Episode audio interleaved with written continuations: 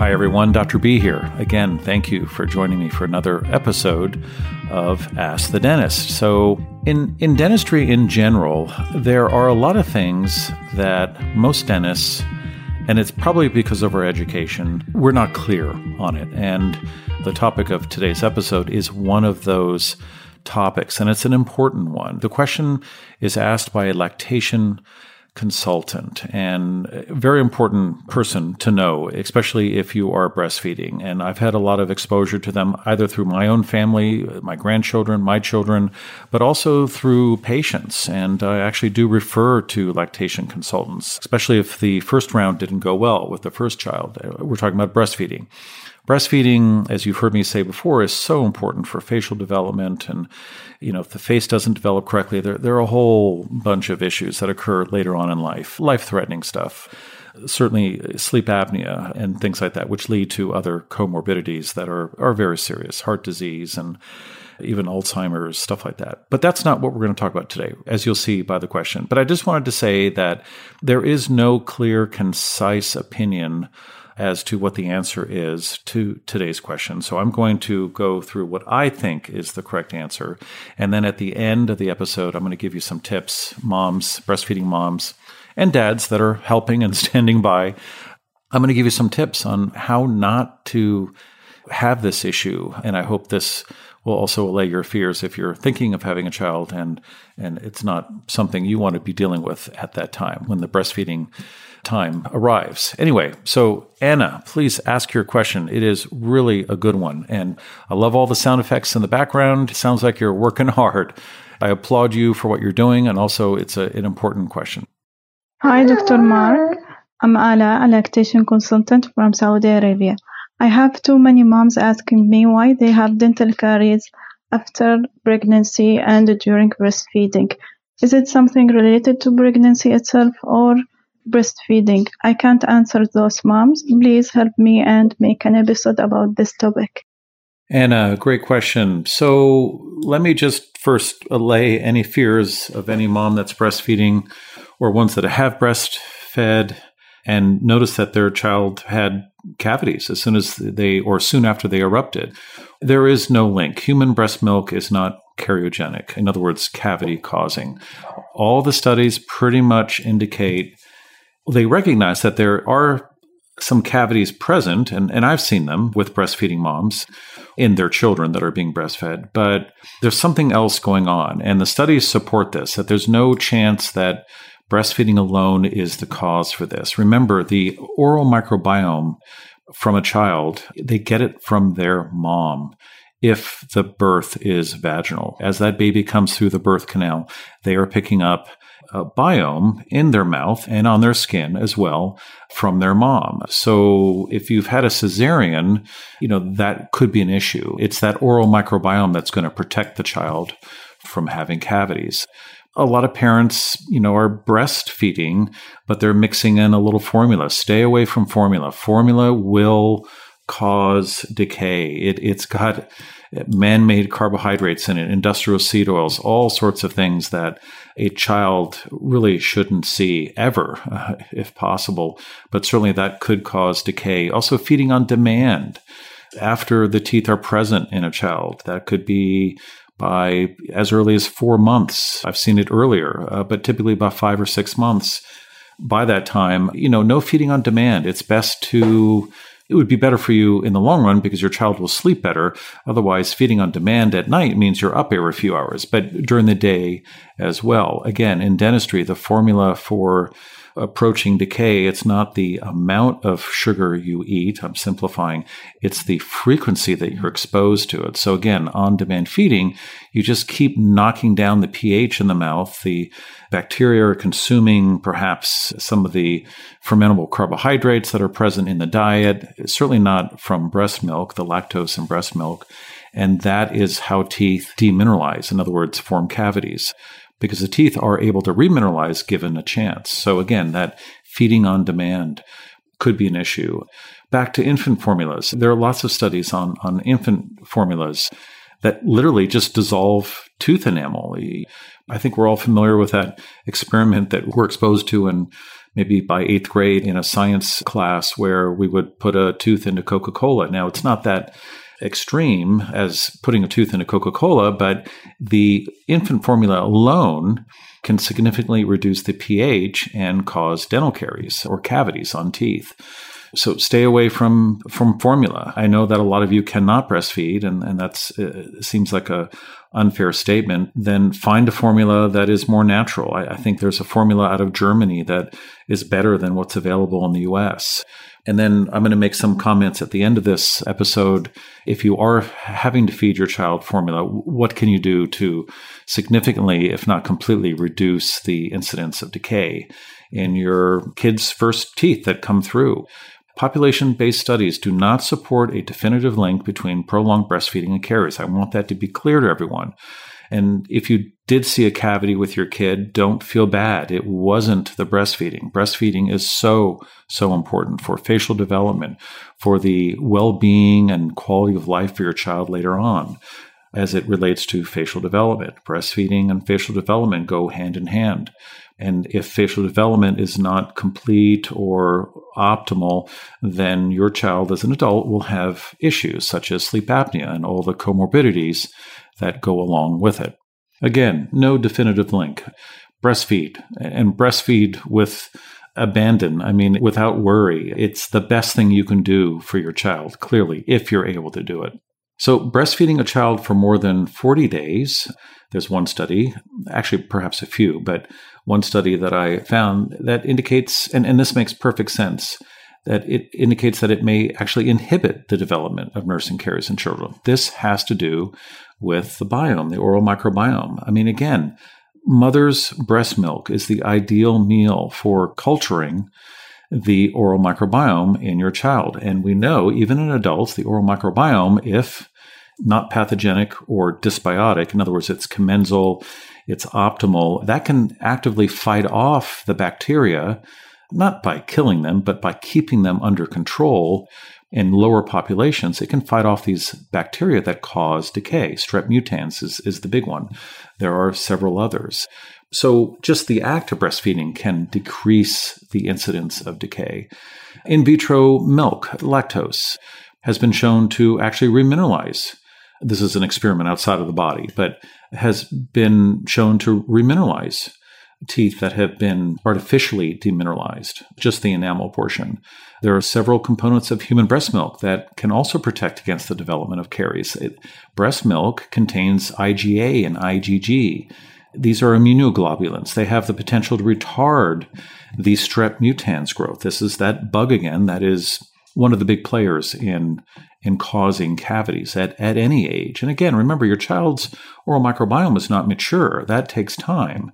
But if it's getting the biome from mom, then it has a head start. It's way ahead of kids that are just taking formula, perhaps, and have not been born vaginally. Again, I feel bad saying that because not everyone can do that. Not every birth goes that way.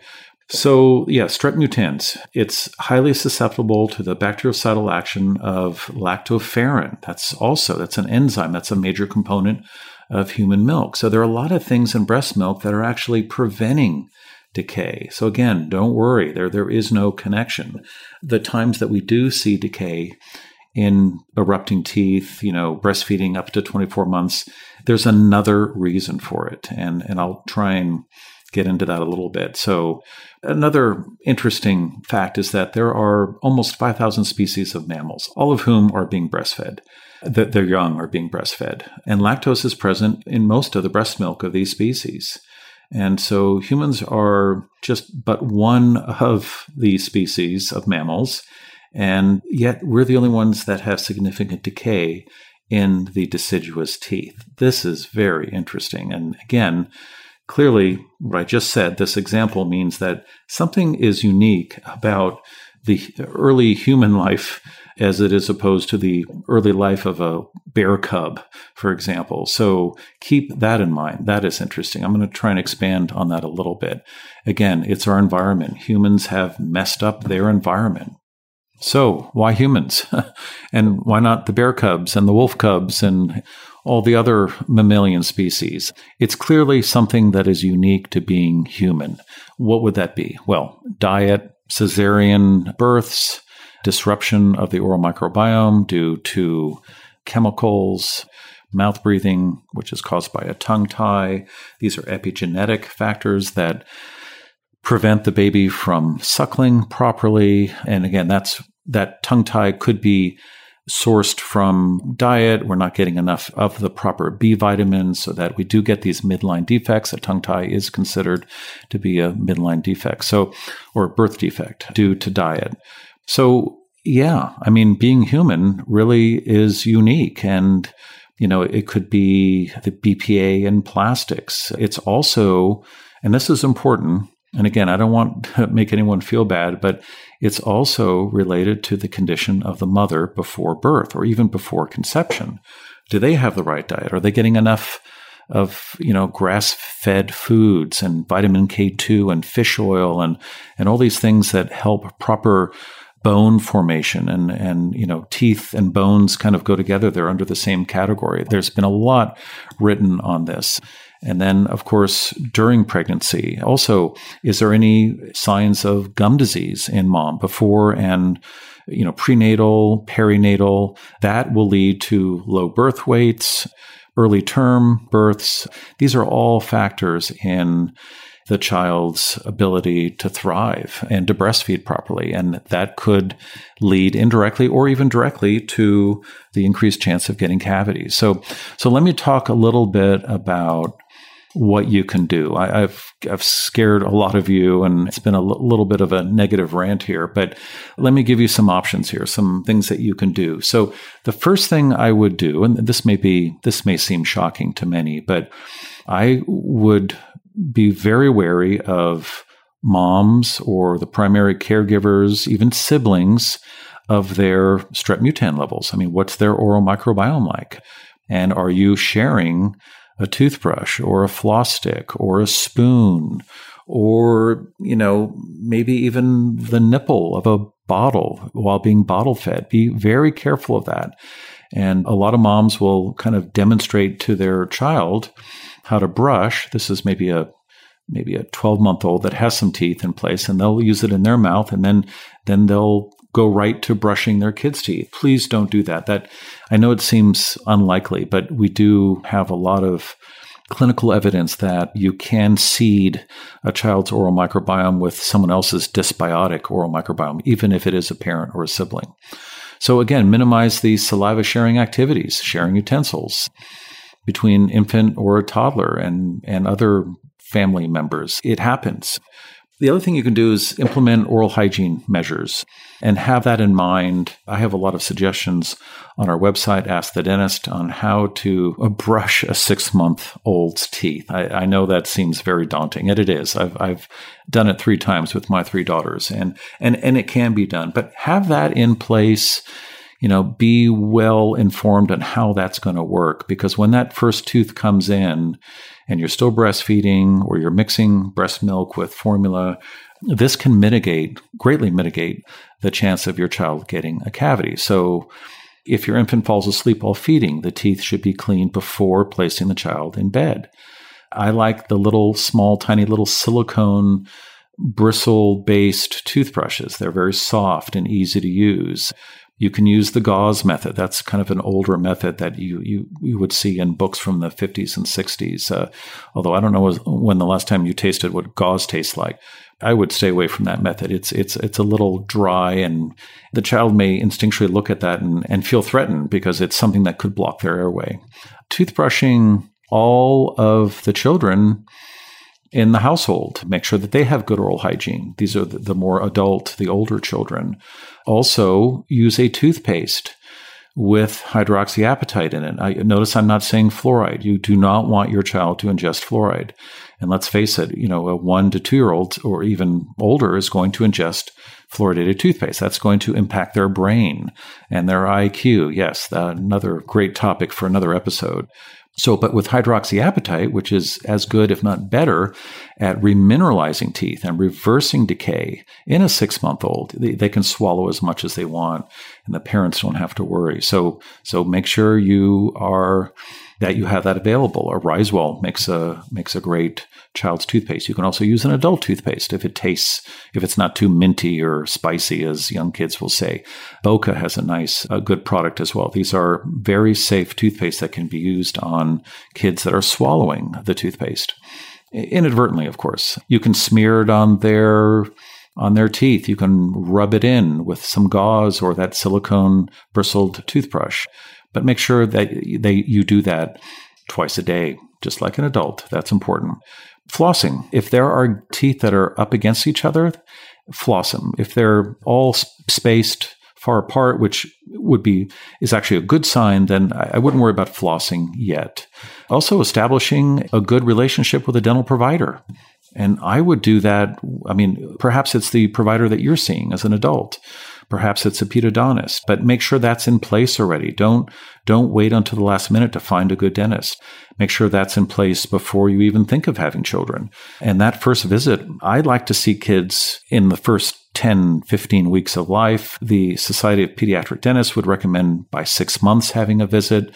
You know, there's a lot that a dentist can see early on, like tongue tie, but anywhere in that time period would be great, would be ideal. And then that dentist can conduct a caries a risk assessment and talk about all this with you. It's great to have someone in your in your home court that can help you and you know alleviate any fears and make you feel better and give you professional advice. Lastly, I would say avoid carry cavity promoting feeding behaviors. Make sure, I mentioned this before, infants should not be put to sleep with a bottle containing any kind of fermentable carbohydrate, even if it's watered down. A lot of parents will water it down uh, with water. If it's water, yes, that won't cause decay, but there are other issues with putting a, a little infant down with a bottle. But certainly nothing in there, even formula, and perhaps even breast milk if it's been pumped. Make sure that their mouth's been cleared and a little brushing has gone on, and then you can put them to sleep. I know that's difficult. I know you're afraid to wake up your kid, and, and that does happen. But once you figure out the routine and your child's satiated and tired, they will go to sleep after you set them with a little quick brush. Again, make sure you breastfeed them, you know, every three, maybe every five, six hours. I know that seems a bit extreme, but but not on demand. That can lead to decay. Parents should also be encouraged to wean their child from breastfeeding. That's controversial, maybe by 12 months, 14 months, somewhere in that range. I know a lot of moms go to 24 months. And if you do, then make sure they are, you know, not drinking sugary drinks and no spill training cups. Stay away from pacifiers, of course. And if there are snacks, uh, make sure that it's not constant. Again, it's not the quantity in dentistry, it's not the quantity of the snack, it is the frequency of the snack.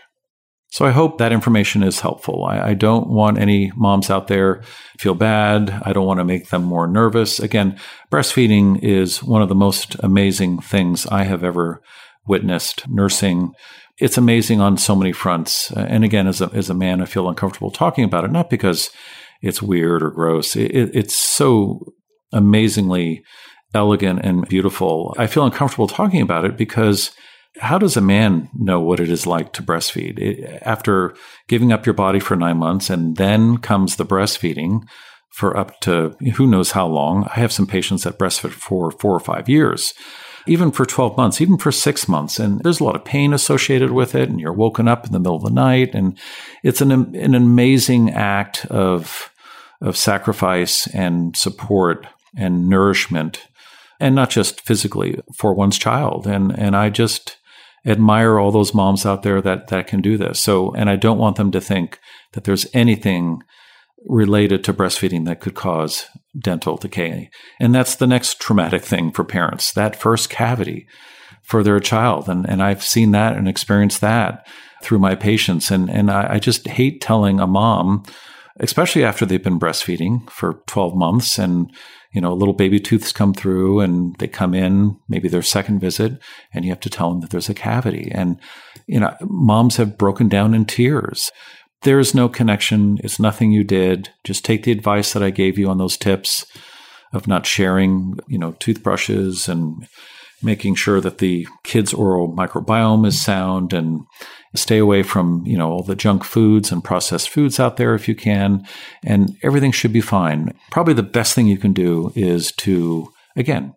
like any of my adult patients that are getting cavities, the mere act of good oral hygiene with the right tools, hydroxyapatite based toothpaste, and a brush, you can mitigate just about any cavity out there, especially if you're just breastfeeding or even formula feeding. So anyway, I hope that that ends it on a positive note. Uh, kudos to all those moms out there and dads. You know, dads are part of the equation as well. And also to Anna, to the lactation consultants. Great question. Thank you for asking it. And we'll talk more about this, especially, you know, at 12 months and at 24 months. That there's there's more to talk about, of course, like no pacifiers and sippy cups over pacifiers. What's that transition look like from breastfeeding to being able to drink out of a, a special little non-tippy cup kind of thing? And, and certainly the, the, the, we'll be talking about that in the future. Well, that's the end of another episode of Ask the Dentist. Thanks for hanging in there with me. I don't know if you noticed, but I was choking up there a little bit. You know, of course, being a father and having children and then having grandchildren, I've seen the whole breastfeeding thing from the sidelines, which can be frustrating as a dad, as a man. And yes, I do wish I could have breastfed. I, know that sounds silly, but obviously that's not our role. And, you know, it's important. We all want the best for our children. And let me just say that even if you don't do a perfect job, and, and if you've done the best you can, the human species is so resilient. A lot of the things I talk about, I talk about, and again, I'm trained as a dentist, we're trained to be perfectionists. I tend to sometimes talk about it as if it was to be done in a perfect 100% way. And again, kind of always translate that to yourself as okay, if we can do it at 80%, even 50%, you know, we're at least halfway there and we're going to get benefit from it. So, so again, always keep that in the back of your mind. If, if I'm being got to do this, you got to do that, and this is optimal, then remember th- there is a sliding scale of efficacy, and that certainly applies to breastfeeding. That's all I have to say about breastfeeding. Again, I feel uncomfortable talking about it. Men are not experts on breastfeeding. Let me tell you, it's the women that are the experts. Uh, again, thanks for listening. Another episode. If you have more questions about anything or anything that I mentioned in this podcast, like that transition from breastfeeding to drinking from a cup, go to speakpipe.com slash ask the dentist. We've written a lot on our website about sippy cups and, you know, tongue tie, the inability of the child to breastfeed and breastfeeding issues and the importance of breastfeeding. Uh, go to askthedentist.com. And again, if you really aren't able to have this conversation, for example, before you're thinking have, of having a baby or as you're pregnant and you're bringing it up with your dentist and you're not getting this detail or this amount of information, you may be looking for a functional provider, a functional dentist, because they are trained in this regard because breastfeeding is a big part of oral health. You can find someone on our growing uh, list of functional dentists in the world right now. It's a worldwide global list. Go to askthedentist.com slash directory. I really appreciate you listening and can't wait to talk about and answer more of your questions. See you in the next episode.